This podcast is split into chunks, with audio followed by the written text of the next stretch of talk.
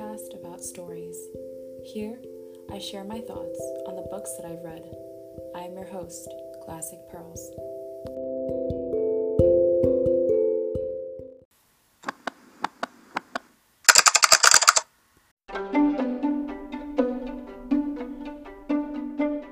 Previously, we shared with you Kyung-sook Shin's work, a bestseller which was highly praised by many.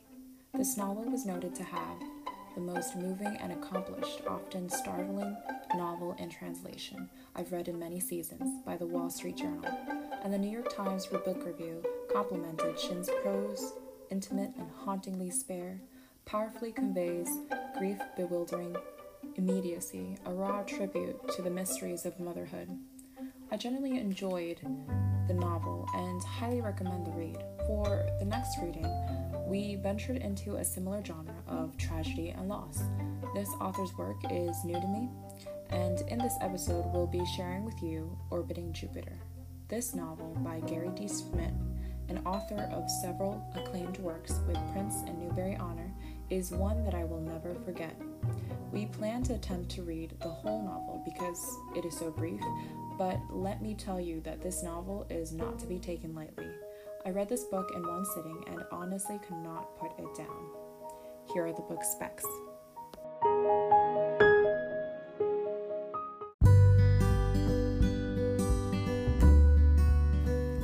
This gripping story was published in 2015. It is a fictional story that follows Jack and Joseph's friendship. It's about trust, love, anger, the foster system, and child abuse. I don't want to give away too much, but I will say I picked up this book because several recommended it.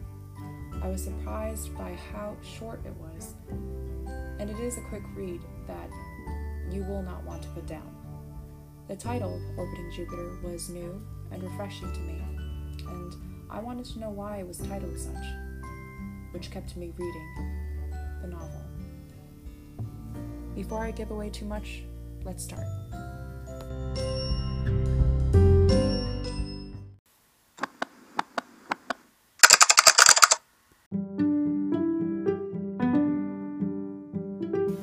I'd like to read you the first chapter, or two, and maybe you'll grab yourself a copy to read more.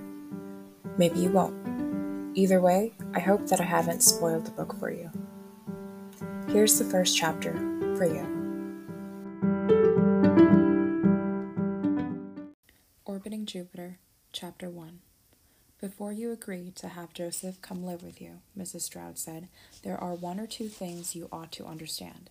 She took out a State of Maine Department of Health and Human Services folder and laid it on the kitchen table. My mother looked at me for a long time. Then she looked at my father. He put his hand on my back.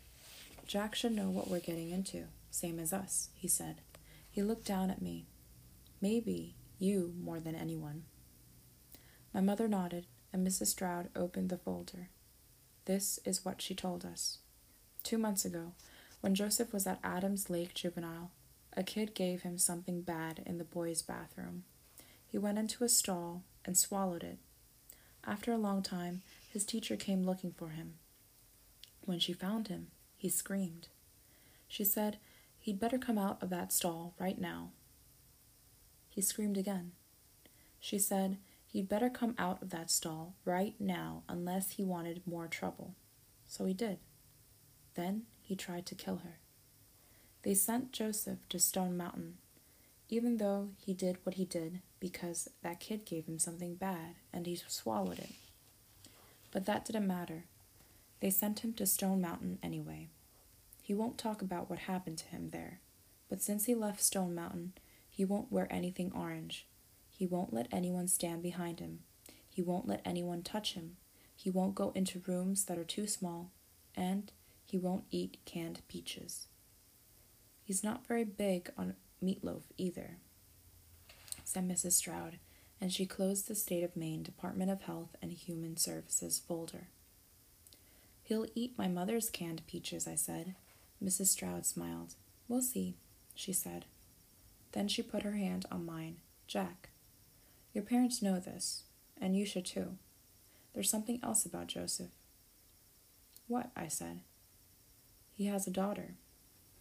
I felt my father's hand against my back. She's almost three months old, but he's never seen her.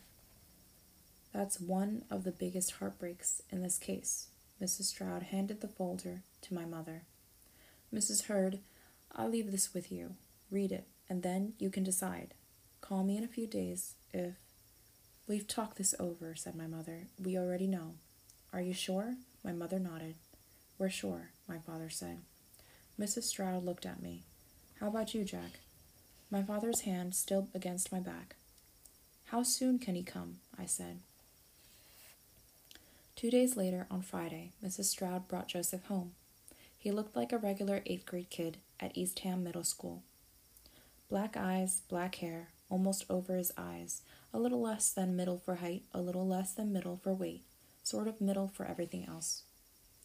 He really could have been any other eighth grade kid at Eastham Middle School, except he had a daughter, and he wouldn't look at you when he talked, if he talked.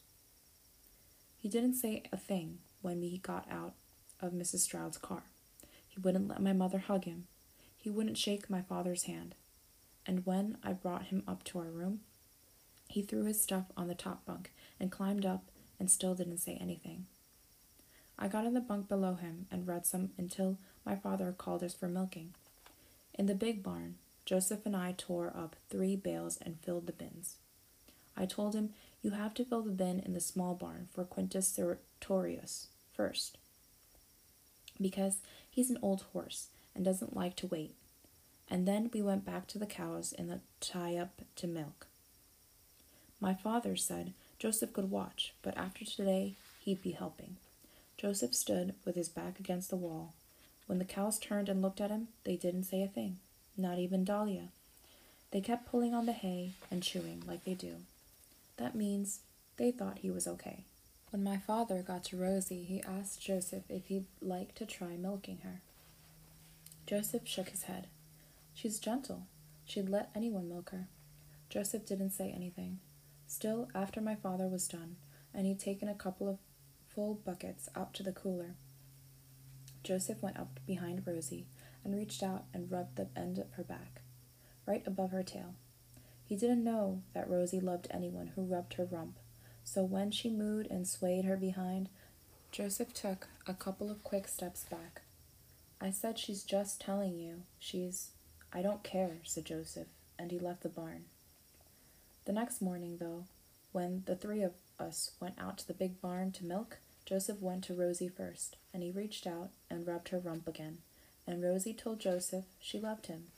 That was the first time I saw Joseph smile, sort of. Joseph had never touched a cow's rump before, or her teat even. Really, so he was terrible at milking. And even though I kept rubbing her rump while Joseph was being terrible at milking, Rosie got pretty frustrated, and finally she kicked over the pail because Joseph didn't have his leg out in front of hers. It didn't matter much, because there was hardly any milk in it anyway. Joseph stood up just when my father came in. My father looked at the pail and the spilled milk, then at Joseph.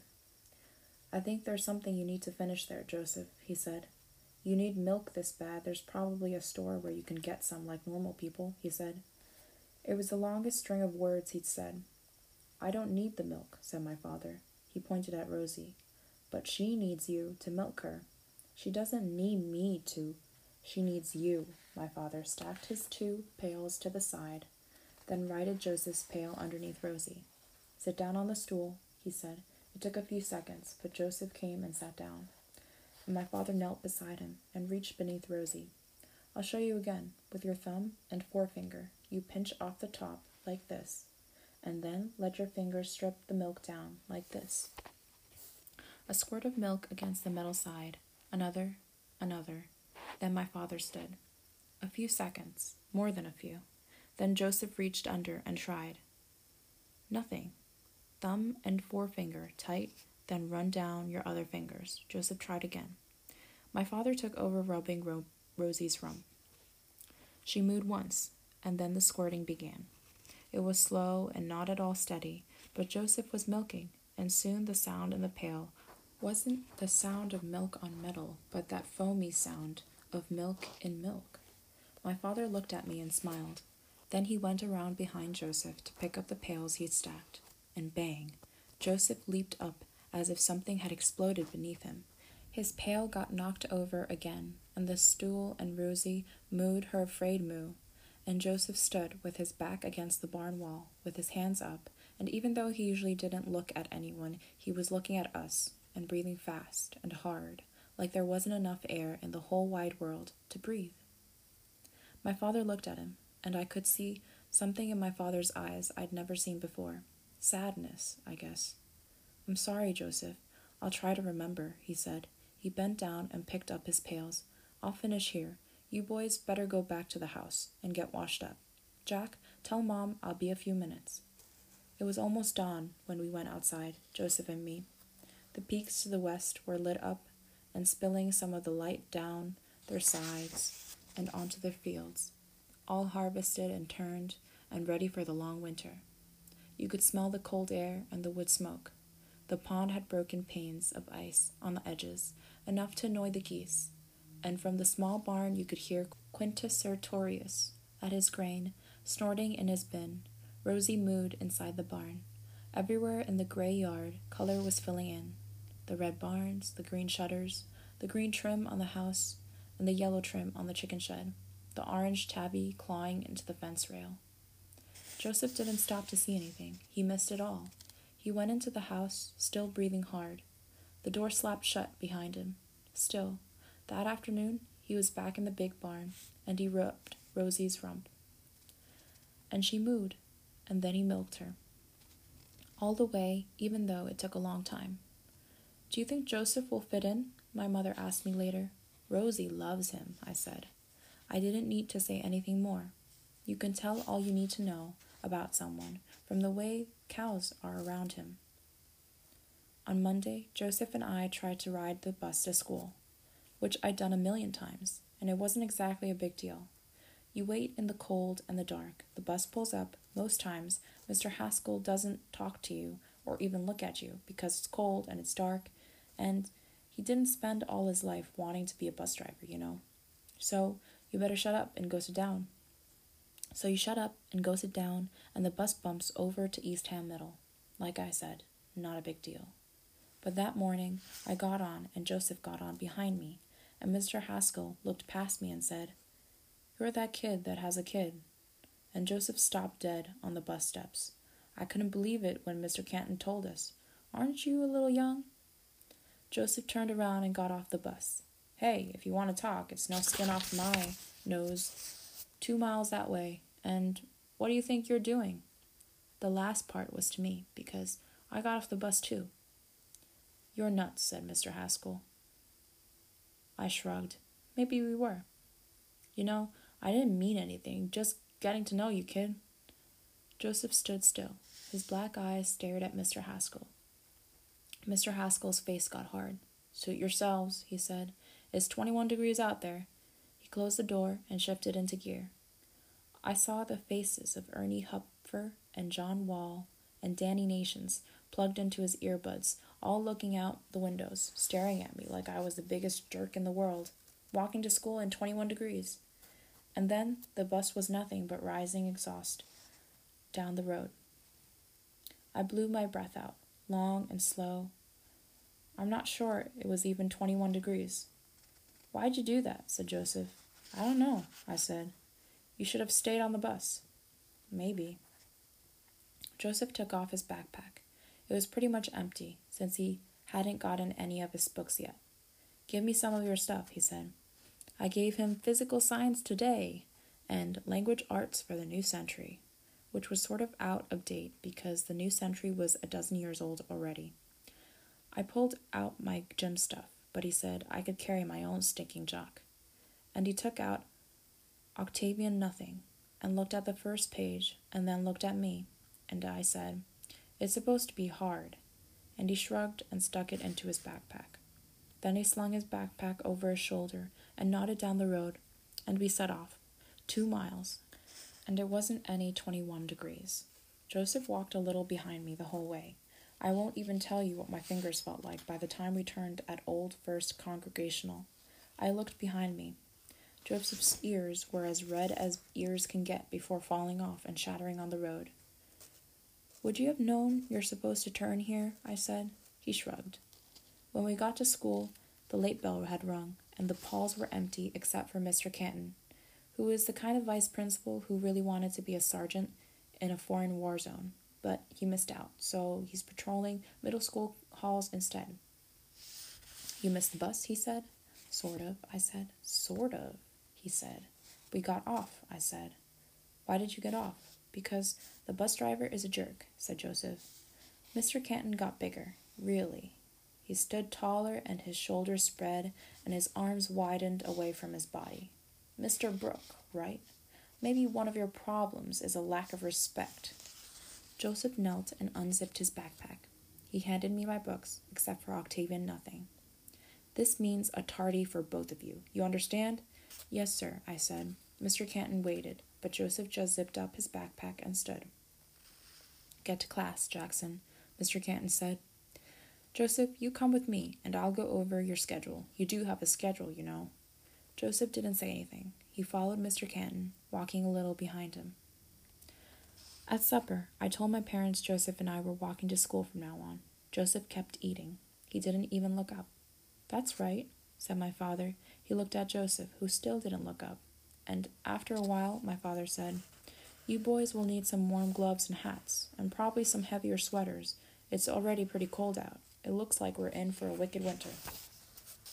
My mother had them all ready for us the next morning, which was good, since this time it really wasn't even close to 21 degrees. When the bus drove past, catching us a little after the turn by Old First Congregational, Ernie Hupfer and John Wall and Danny Nations, with the wires to his earbuds flapping hard, pulled down their windows and they hollered out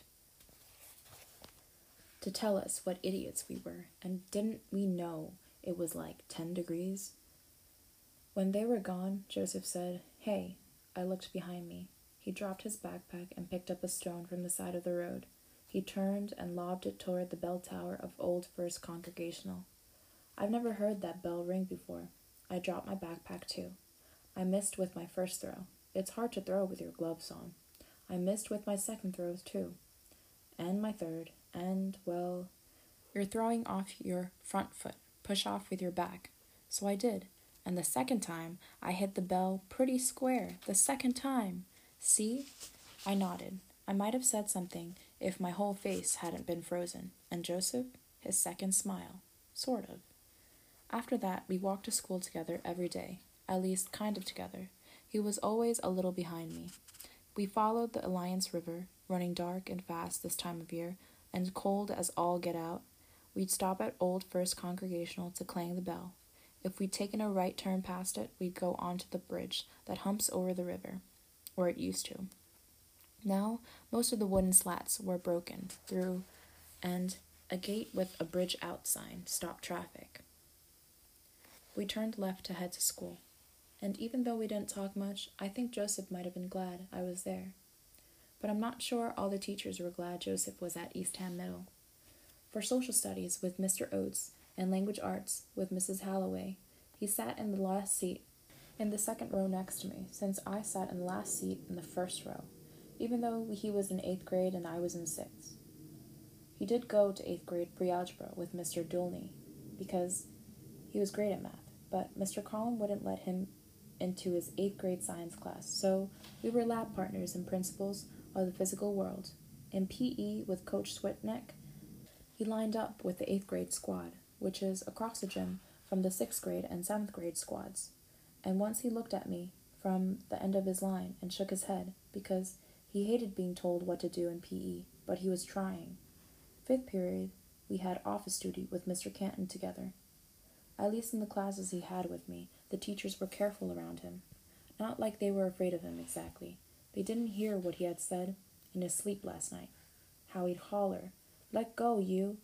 And then words I didn't even know. Or how he'd start to cry and then he'd only say a name, and he'd say it like it was someone he'd do anything, anything to find. Maybe if the teachers had heard Joseph late at night, they might have been a little afraid of him. But they were still careful. I guess it was enough that once Joseph tried to kill his teacher. That would make a teacher wish Joseph wasn't at Eastham Middle. I'm really sure that's what Mrs. Holloway thought whenever she looked at him.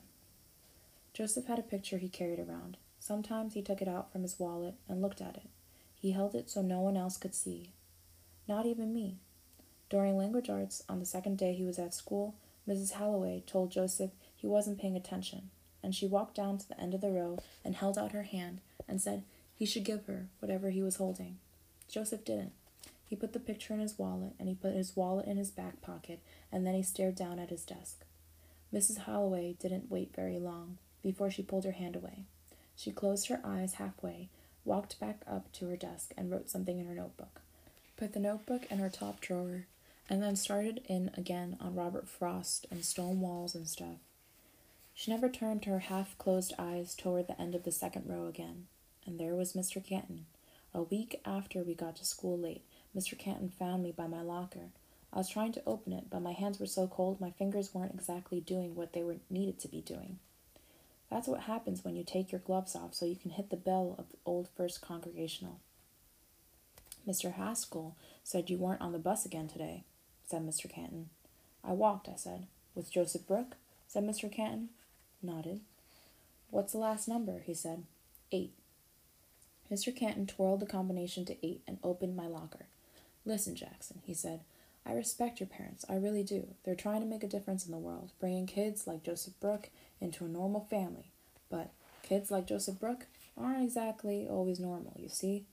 They act the way they do because their brains work differently. They don't think like you and I think. So they can do things. He's not like that, I said. He isn't?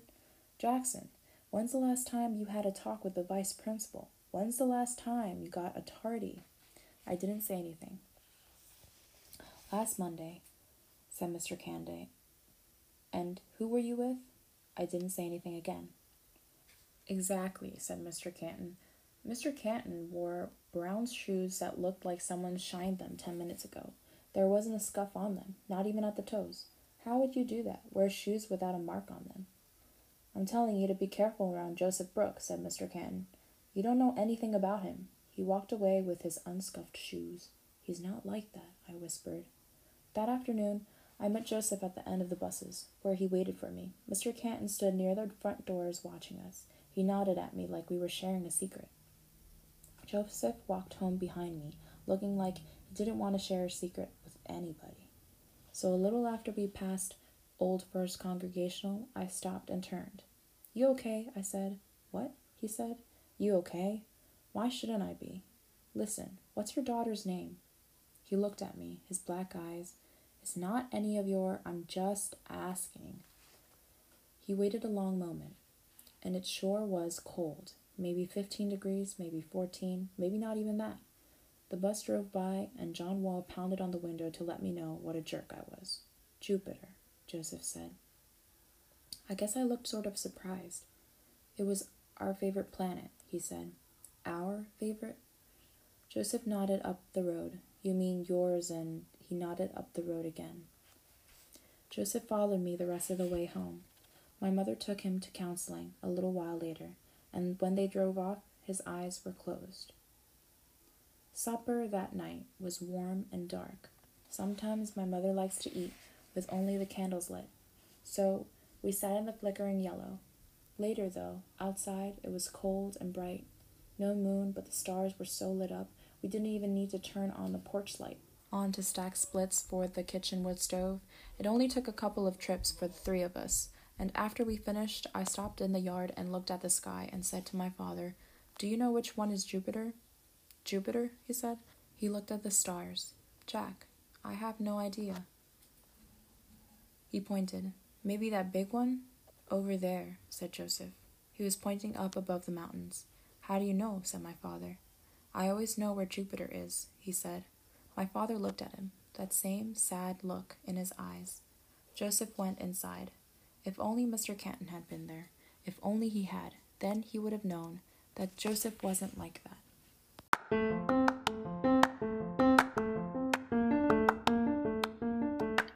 Thank you for listening to Heart Classic Pearls. Please check out our Instagram at classic.pearls We'll be back with more episodes in the following weeks. Tune in for more. This is your host, Classic Pearls, signing off.